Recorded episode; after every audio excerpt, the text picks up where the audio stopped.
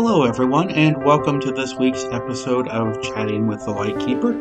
I'm Edward, and I hope everyone is having a fantastic week. And if you live in the United States, that you are adjusting to the the new time, having fallen back an hour when this is released.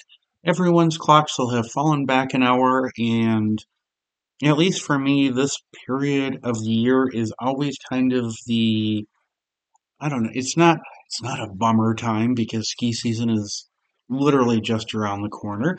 Uh, Thanksgiving is just around the corner, and the holiday season uh, that can kind of be a bummer. So we won't go there, but that's just around the corner. But what it what it stinks for me is it seems like I never get a chance to see the daylight.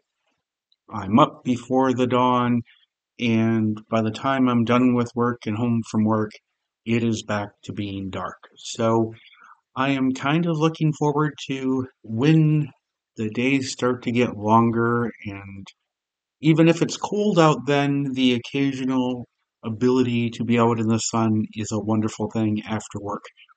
So I guess if I had to complain about anything this week, that would that would be my complaint, which in the whole scheme of the whole scheme of everything that's going on, good, bad, otherwise in the world is is is really nothing. So this week on the podcast, I thought we would take a little bit of a literary detour, or maybe we could say a literal detour. Last week we talked about, you know, consent, non-consent play, and this week we're going to talk a little bit about the lifestyle in literature. And this is not designed to be um, Literature 101. Uh, hopefully, it won't be a boring college esque class type setting. And it's also not going to be a complete history, uh, nor is it going to really go in depth. It's just going to be kind of something that I'm throwing out there because so many people come to this lifestyle from books or they something plants the seed of the lifestyle in them. They are reading a book, often a romance novel, and there's some fantastic scenes in there which get them thinking more about the lifestyle and they come to the rabbit hole. So, with that in mind, we're going to just take a quick trip over into the world of, of BDSM literature. And of course, it starts way back. Um, and so we have to put it go back to the Wayback Machine. Um, if anybody remembers uh, Mr. Peabody, and I think it was Stewart from the Bullwinkle Show. Um, he had a Wayback Machine. So it starts with, and I am probably going to mispronounce his name because let's just say my French is not very good. French is not even close to my first language, which is English, and I really don't have a second language. Unless you count profanity, which I am told that since I'm a hockey player, I'm a fluent I am fluent in the language of profanity. Um, that comes from Gordie Howe, not from me. Um, but, anyways, going back to this author, if you wish to call him an author, some people call him an author, other people call him a politician. Um, some will say he's an aristocrat. Um, but no matter what you put as a label on for him, he is the person who gives us the word sadist. So this goes back to the Marquis du Sade or du Sade. I, if you speak French, let me know exactly in the pronunciation of that. Um, but he is the person where we get sadist from. Um, he was a French an aristocrat born in 1740. So that is long before the United States even becomes the United States. Uh, they are still colonists who haven't even considered tossing tea into Boston Harbor. Um, but he is really infamous, not not just famous, but he's infamous um, for his explicit uh, writings. Um, he's probably best known for um, what is called the libertine novels, uh, Justine and Juliette. Um, these novels are especially for the times. Um, and, and, even still, I mean, if you have a um, Moms for Liberty chapter in your neck of the woods in the United States, these books would set them like they would blow their minds and set them off into a book burning rage. Um, they are they are that explicit still, um, and these came from you know the 1700s, and so of course if you wrote smut like that back then with explicit sexual contact content scenes of violence and of course sadistic themes. I mean he is the person we get sadist from. So you can imagine that that landed him in jail.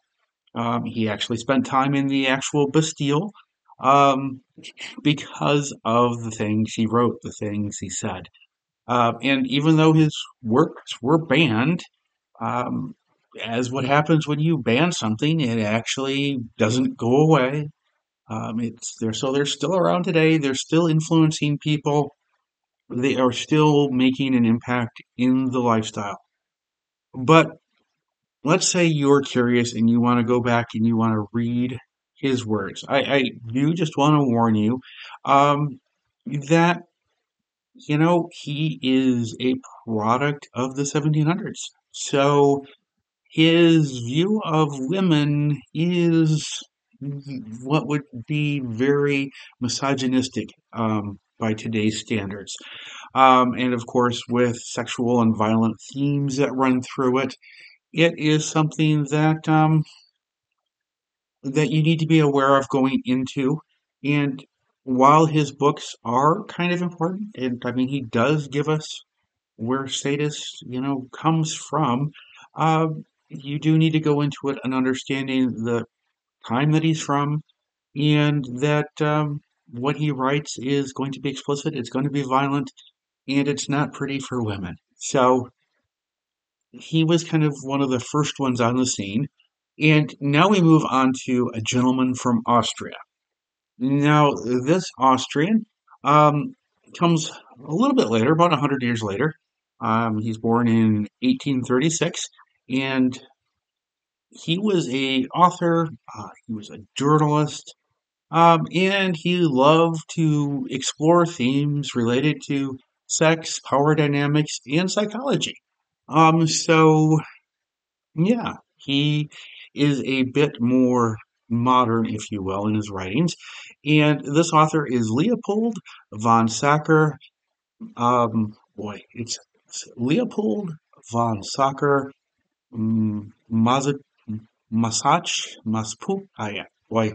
And I took German seriously. German was, I have a BA because I did German in college. So, yes, apologies to everyone I offended with the the um, von Sacher Massage.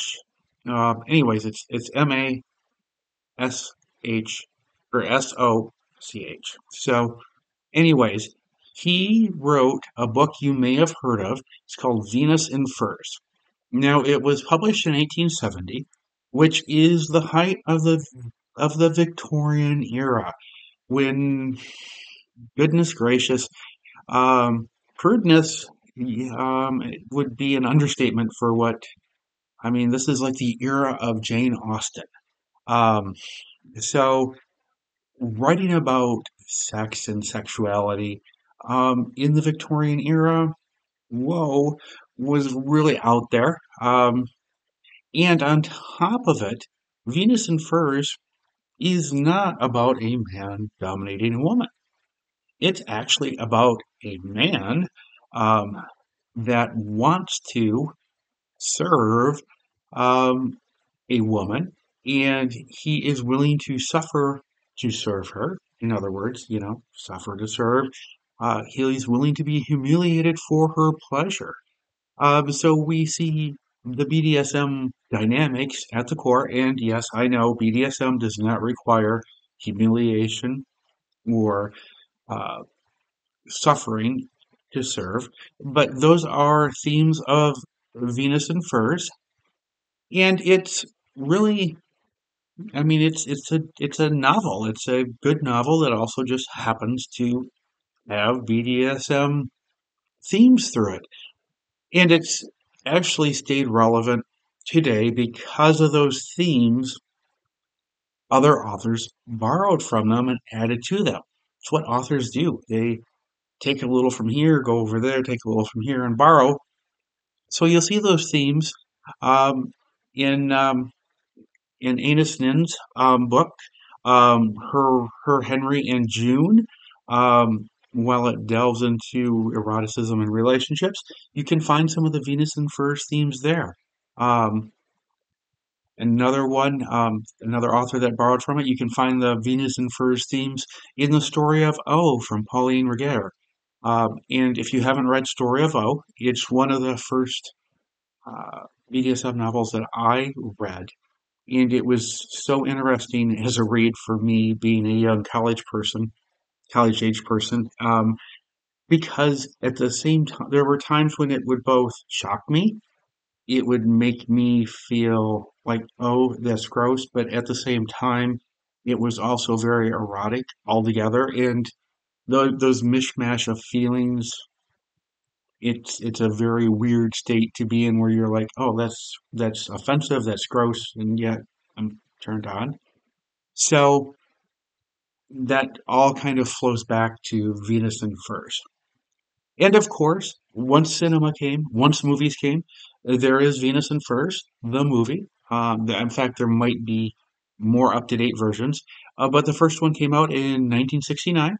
And if Google is telling me correctly, and that's a big if because it is a movie from 1969, it is pretty much available um, across streaming services or those streaming services that provide them for free. So if you're curious to see it, you can head on over um, and find it really online wherever you want to find it. I am pretty sure if you are a Netflix subscriber, uh, it is there. And I also believe it's on Amazon and I believe there is a free movie site. Is it Pix? I might be on Pix. That's where it's free. So you can check out Venus and Furs wherever you stream your movies, pretty much. Um, the next movie that's actually influenced by Venus and Furs is one of my favorite films, uh, The Secretary. And uh, so you can find, and once again, these are just themes. It's not saying that I'm not suggesting um, that the folks who wrote and directed and did The Secretary stole from Venus and Furs, but the themes are there. Um, and then another movie that it's in, um, I just have to mention because I like to say this word. Uh, it's the Duke of Burgundy. I love to say Burgundy. I mean, it's just it's a word we don't. I don't know. We don't say much in the you know the 2020s that we're in. We don't we don't call a red, oh, that's burgundy. I mean, it's just, I don't know. But as a kid, I can remember when, you know, Cadillac would have a color and burgundy would be in it. And of course, you know, there's Will Ferrell who played Ron Burgundy. Um, but I don't know, Burgundy is just a fun, fun name to say. So those themes, same themes are there in the Duke of Burgundy, which is a 2014 genre.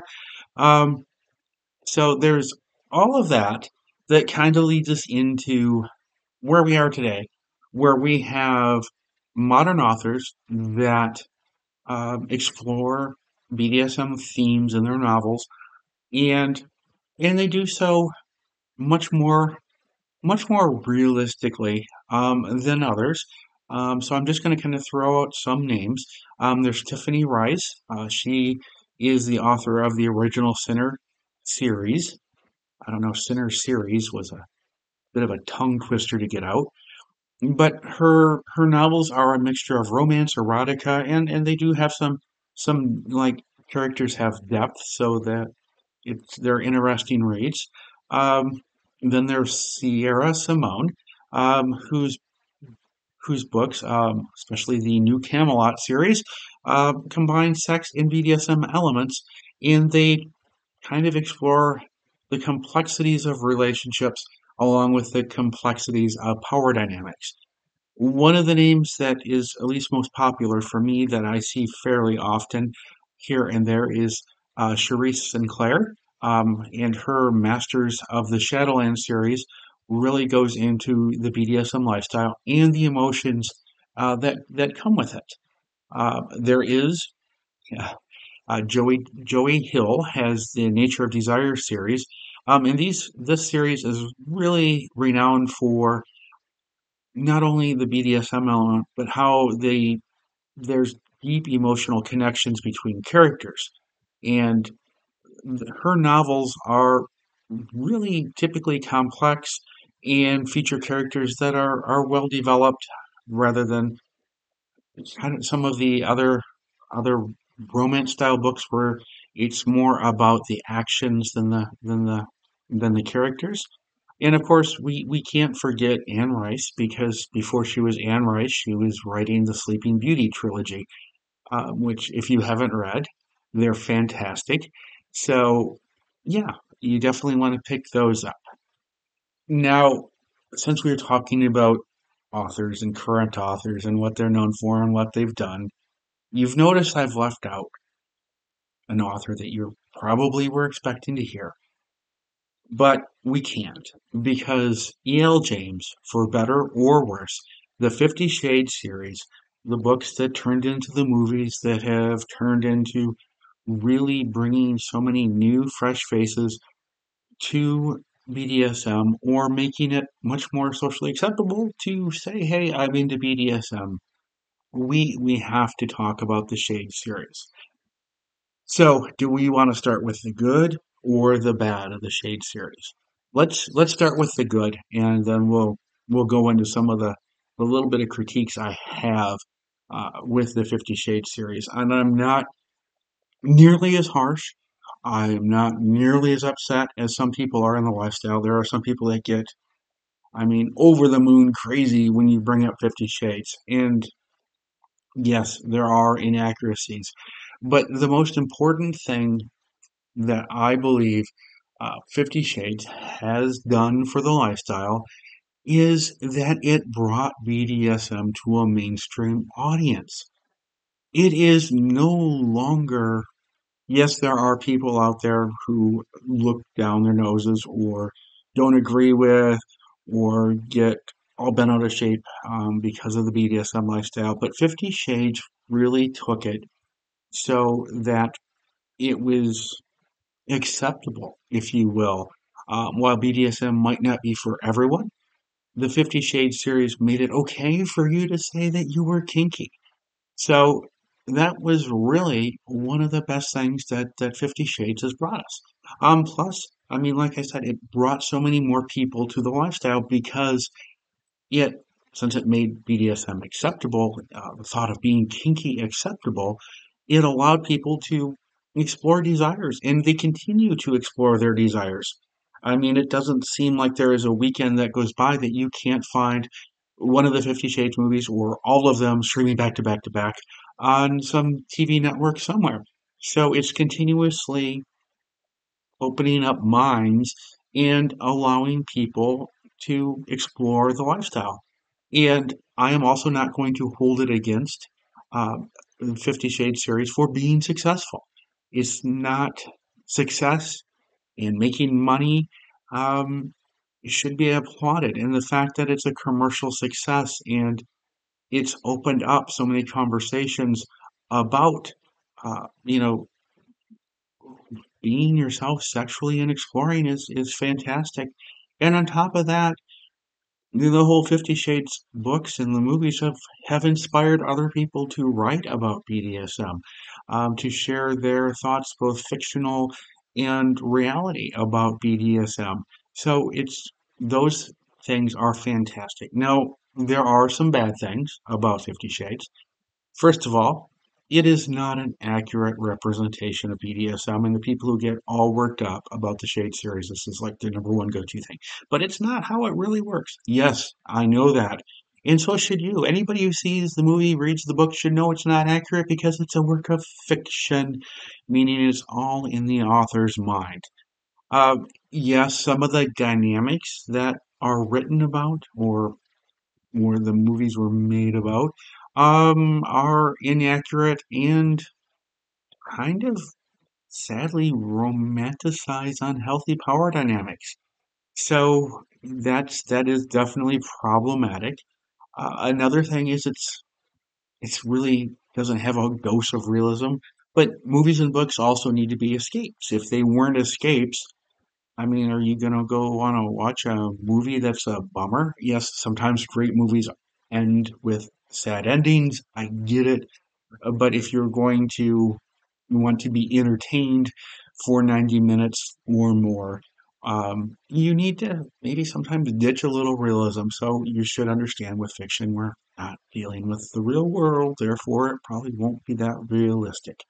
Um, also, there is a what I think is also a valid criticism of the author is at times it doesn't feel like they really did their homework on BDSM practices and things. It's it's almost like the phenomenon that I call the Instadom, where they head on over to their favorite porn site of choice, type in BDSM, watch some pornish films, and decide that they are a dominant, and their whole knowledge is based off of porn films. And it's obviously not how it works.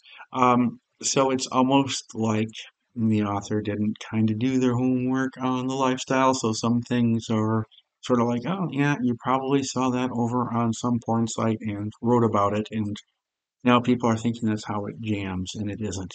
So there's those are the the good and the bad of Fifty Shades.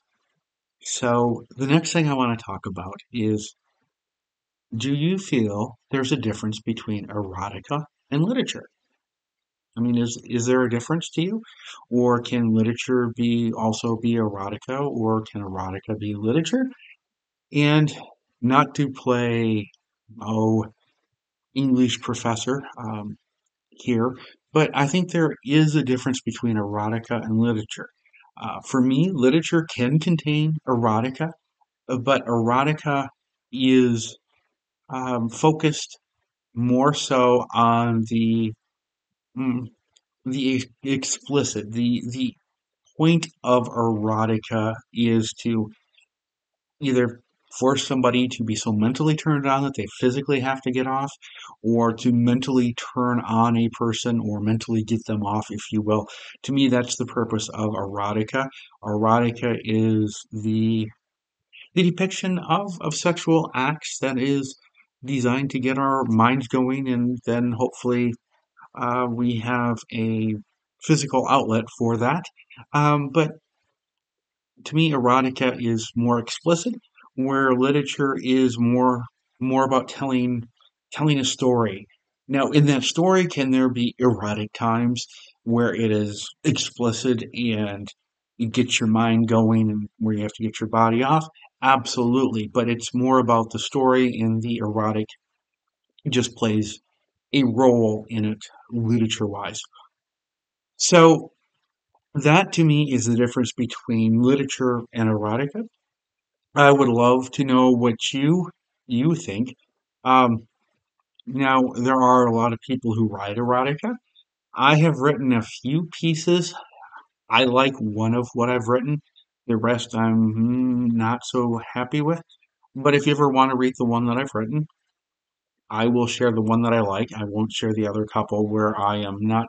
Well, I might share. Yeah, I take that back. I'll share two. I'll I'll share the one piece that I love, and then the um, the one time uh, a friend of mine challenged me to write an erotic fairy tale, which I found hugely fun to do. So those are the two pieces that I would share about it. I have not ever written literature, so I don't want anyone to think that I am a literature writer. Uh, I've written some pieces that are um, historically based. I mean, written about history, which would bore most of you to death. Um, so I don't consider those literature. Those are just articles on history. And then I, of course, write for my blog. And then those couple of pieces of erotica that I've written. Um, but there is artistic merit in erotica. Um, erotica also serves, um, especially driven by people in the community. Um, it helps to potentially bring new people in. You know, if they they want to just have a quick erotic story, uh, they perhaps have read or seen the Fifty Shades.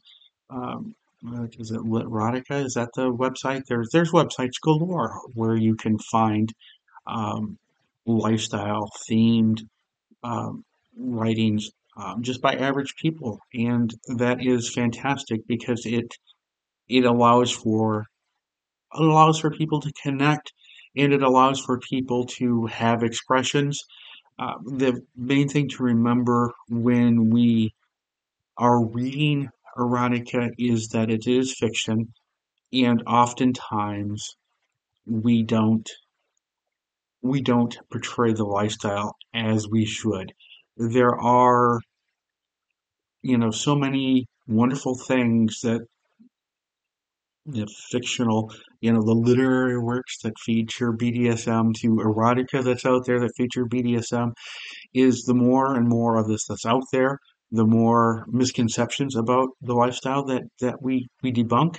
Uh, we are empowering people to, to come to the lifestyle, to explore the lifestyle, and it's really normalizing the world of kink. It is no longer uh, as taboo, nearly as taboo, um, to admit that you are kinky or that even like to admit that you're poly. It is becoming much more acceptable. Obviously, it is not something that uh, that we want to share everywhere. The world isn't quite ready for that yet. Um, but all of this wonderful lifestyle related literature, which has turned into movies and, and, and draws people in, is really helping empower our self discovery and it's also helping to educate people in the lifestyle that it isn't nearly as as I don't know as taboo or perverted. Um, that you know, gosh darn it, there are amazing people here. And finally, I just want to add a few things, um, just a few thoughts. If you decide um, to write erotica, and if you have a story in your mind, go ahead and write it down. You don't have to be you don't have to be a famous author. You don't have to share it with anyone. Um, but if you have a fantasy in your mind, run with it. Write it out. Um, maybe even if you don't think it's that good, perhaps you have a friend that is decent with words and they can they can help you polish it up.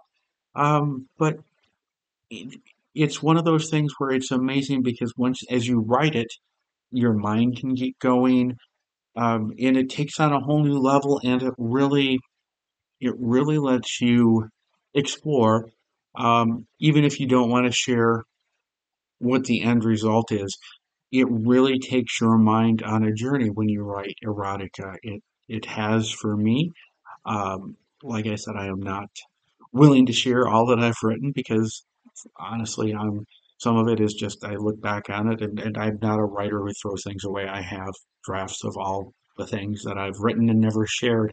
So there are things that I don't feel are very good, uh, but they do they do get your mind going.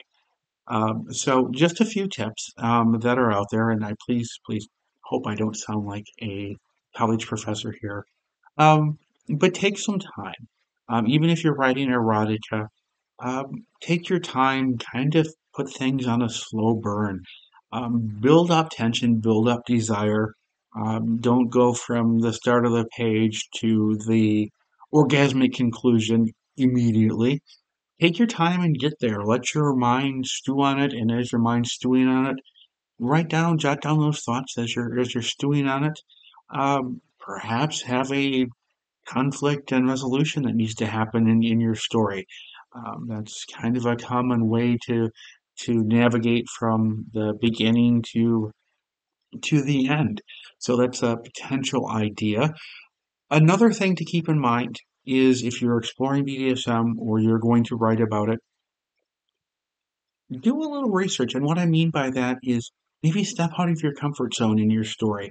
Um, if there's something you're just curious about, do a little research and see if it fits. It's a great way to mentally role play or to mentally, yeah, role play to come up against maybe a soft or a hard limit that you're questioning. When you mentally role play and write it out, um, it can change your perspective. And when you do a little bit of research, obviously you're going to be researching practices, etiquette, and, and most importantly, safety. Um, so you are educating yourself while you're contemplating um, a fantasy. Another part that if you are going to write about the lifestyle, I would love to see. Um, keep consent as a theme uh, through your writing because so much of the BDSM erotica that is generated by, I guess we could call them amateur writers like myself. Um, and I, I don't really, as I said, write erotica, but I consider myself an amateur at it or an amateur writer, even with my blogging. Um, keep consent as a theme. Um, perhaps even discuss a consent negotiation in your writing. You know, because part of the consent negotiation is part of the workup, part of the building um, to potential climactic scene. So that would be my my thoughts. And also, even if you're writing fiction, um, it's okay to keep your your perspective and your thoughts on things that have happened. Um, in one of the pieces that I've written uh, that that I will will will share, I'll, I'll post uh, I'll post one on my blog tomorrow. I'll post the one that I'm most proud of.